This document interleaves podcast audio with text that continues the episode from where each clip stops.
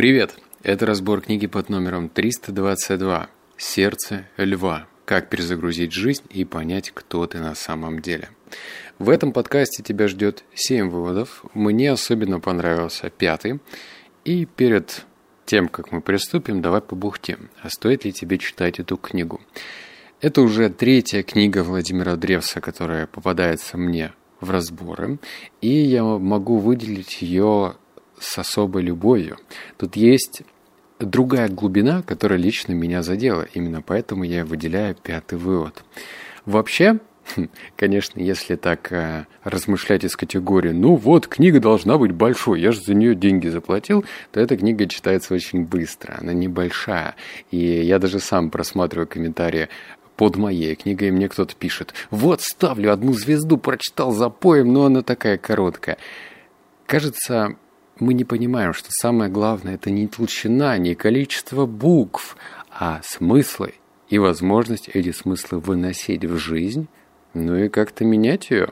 В этом, наверное, цель любой книги, если мы говорим про саморазвитие. И даже если есть маленькая часть, маленькое предложение, которое гипотетически может изменить твою жизнь, то, блин, эта книга стоит уже огромных денег. Так что маленькие вопросики к толщине, но содержание действительно очень хорошее. Итак, переходим к выводу номер один.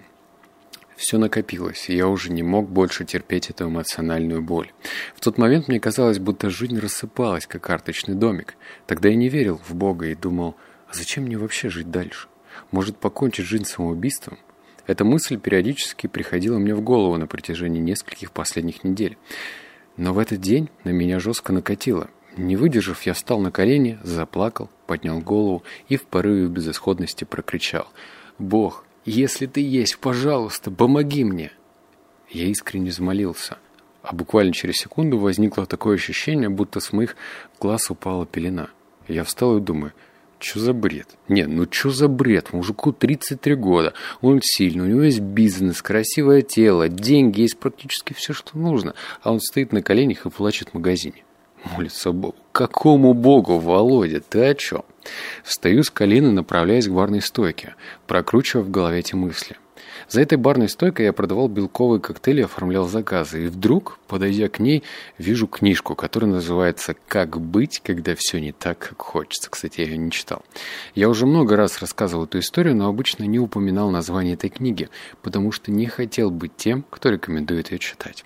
Тогда эта книга для меня оказалась, знаешь, когда человек тонет в трясине, ему дают такую веревочку, веточку, он начинает из этой трясины потихоньку выкарабкиваться. И эта книжка тогда послужила для меня вот такой спасательной веточкой. Сейчас я не совсем согласен с тем, что в ней написано. Итак, вывод про что? Вывод про то, что вне зависимости, какая сложная у тебя или ужасная ситуация, всегда есть какое-то решение.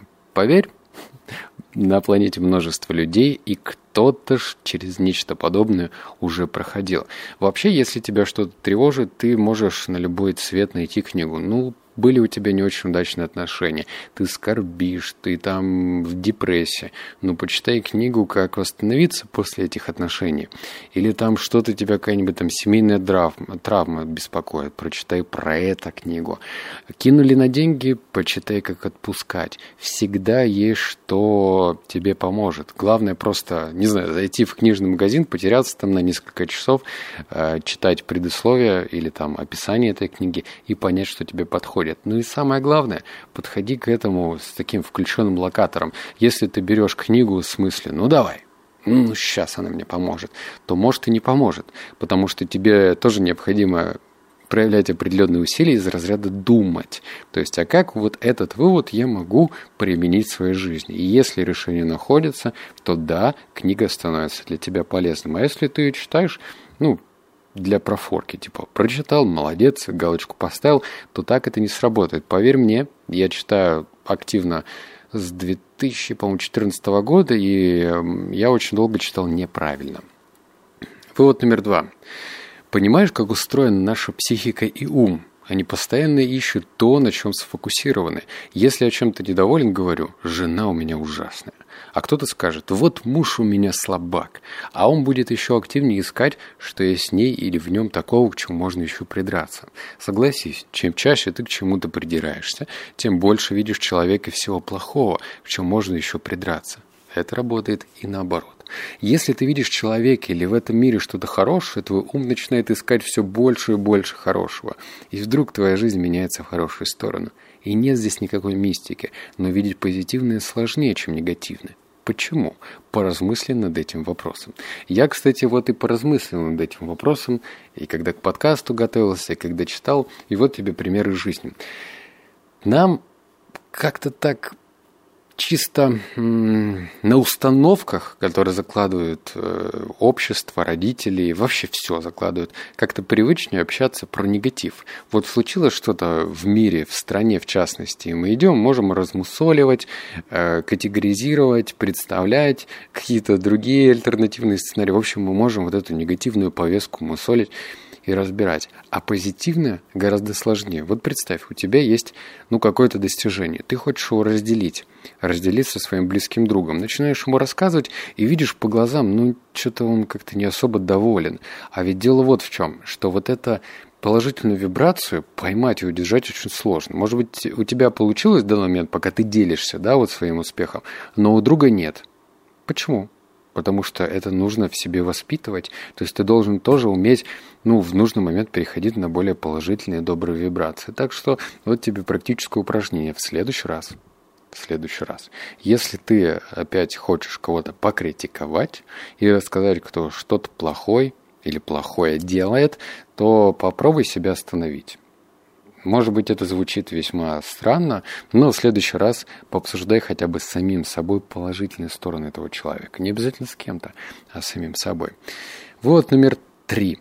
Первое открытие, которое я тогда сделал в этом мире: ничего не происходит просто так. Наш мир полностью справедливый. Но несправедлив я, потому что этот вывод я прерву, и мы с тобой сыграем в интерактив. Мне понравился этот вывод, но чтобы его получить, нужно собрать пятьсот комментариев.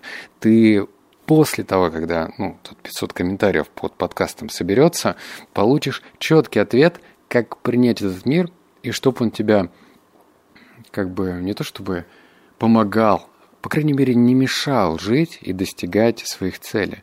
Потому что у нас есть определенные тараканы из разряда, ну, во-первых, нам все все должны, а во-вторых, что вот почему вот этим богатым все дано, почему вот так, а нам вот так.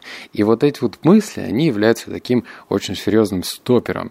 Этот стопер не просто отнимает энергию, но и очень времени занимает много, когда ты рассуждаешь, почему кому-то дано, а кому-то не дано. Так что, чтобы получить этот ответ, давай соберем с тобой вместе пятьсот комментариев под этой записью. А сейчас переходим к выводу номер четыре. У всех нас есть предназначение, но если мы не идем его путем, значит бессмысленно используем человеческую форму жизни, которую нам дали для реализации своего потенциала и предназначения. В Ведах говорится, что человеческая форма жизни бесценна. Нам пришлось потрудиться, чтобы получить эту форму жизни. Если мы не реализуем свое предназначение, то перед смертью скажем: я впустую потратил свою жизнь. В Бхагавадгите, не знаю, как правильно, это единственный стих: гораздо лучше выполнять свои обязанности, пусть даже несовершенным образом, чем безукоризненно выполнять чужие, которые повторяются дважды. То, что в Ведах повторяется, считается особенно важным. Главное предназначение живого существа – это пробуждение своего вечного сознания. Оно достигается при помощи духовной практики. Второстепенным моментом, который может помочь пробуждению и сосредоточению на духовной практике, является служение или забота о других. У всех нас есть таланты, и нам нужно использовать их, заботиться о людях. Кто-то должен вязать, кто-то улицы подметать, петь, учить, лечить, готовить и так далее. Наша задача, пользуясь собственными талантами, делать окружающих счастливыми.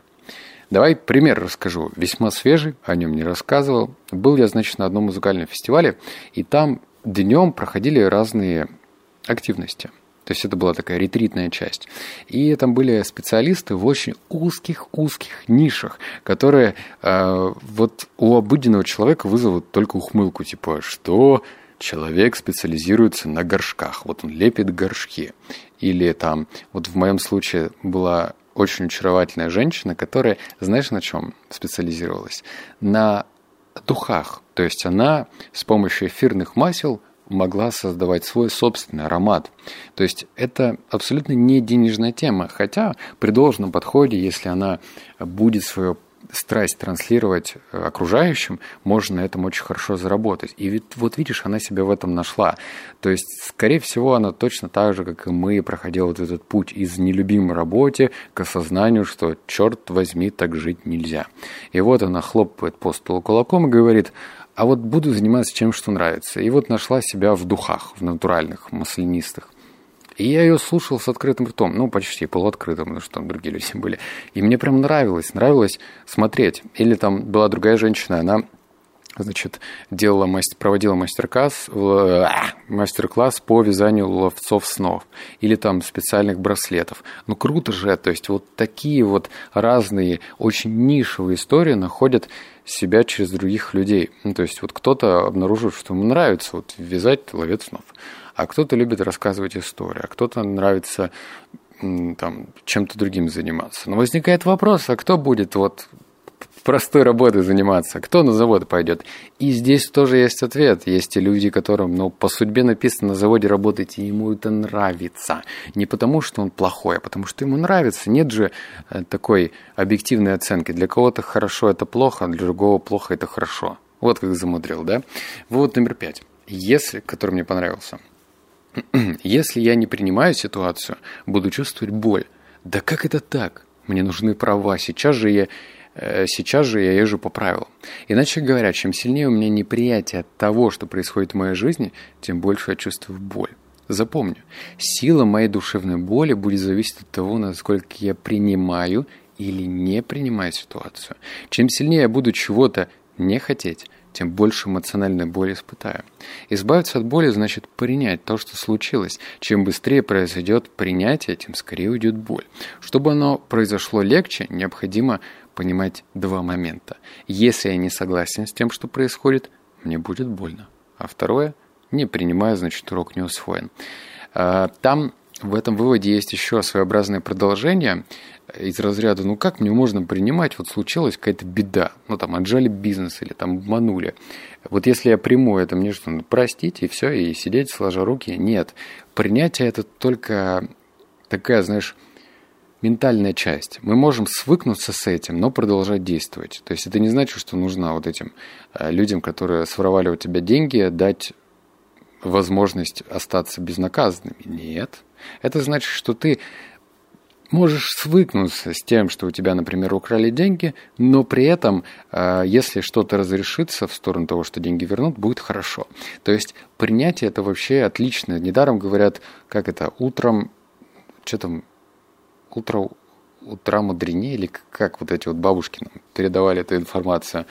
Утро, утро мудренее.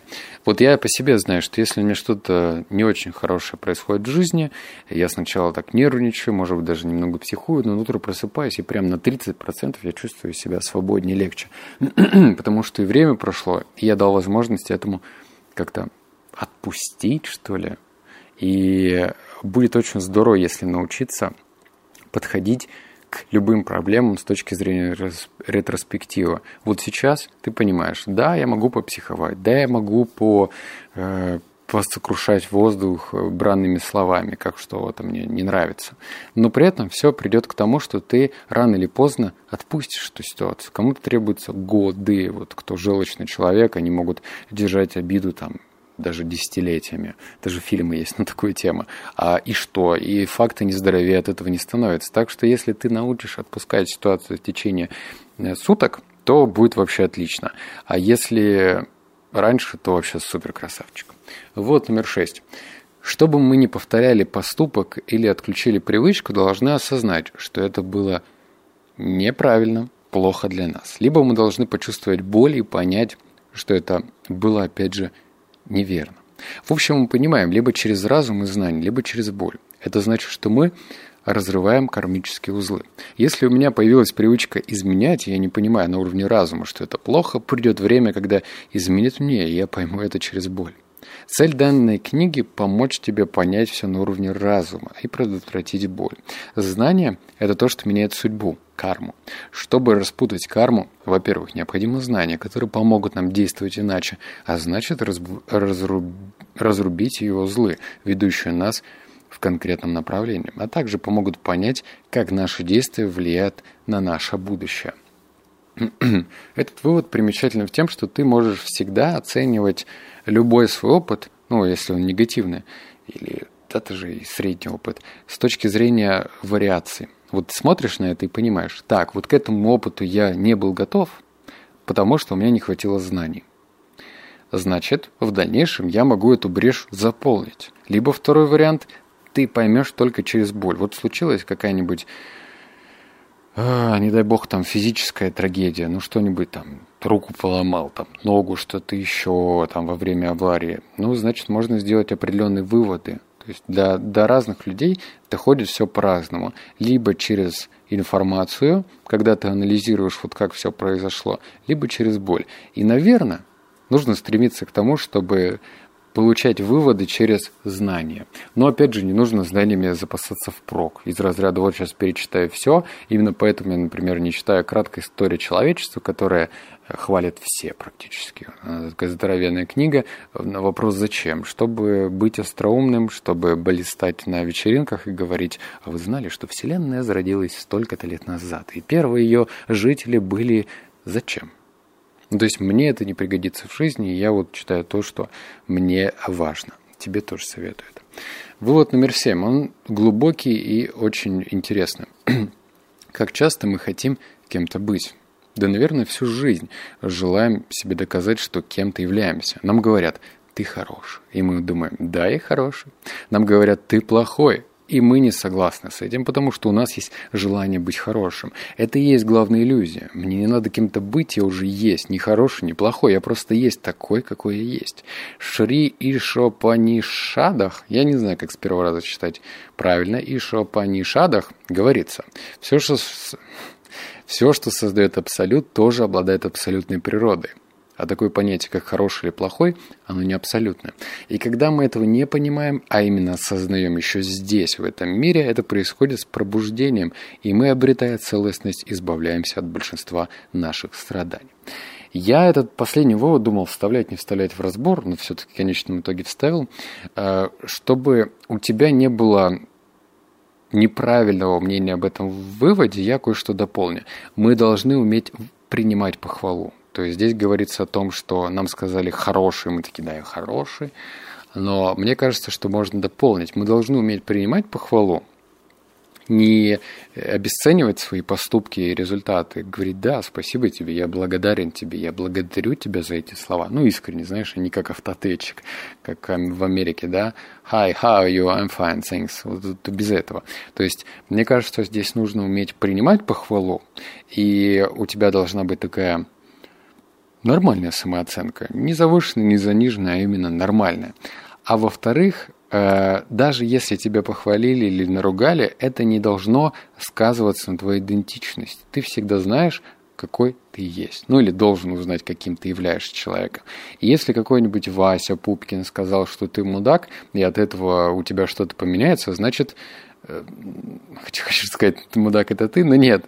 Значит, просто ты сам в себя не уверовал до конца. Значит, ты сам не понимаешь, что ты за человек. И если чужое мнение влияет на твою идентичность, значит, твоя идентичность не настолько крепка, чтобы проявлять свои таланты. Вот как завертел, закрутил, красочно.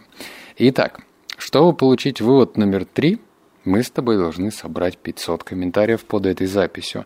Это все просто. Ну, напиши, что тебе это интересно. Если не интересно, можешь не писать. Тому, кому интересно, все все получат.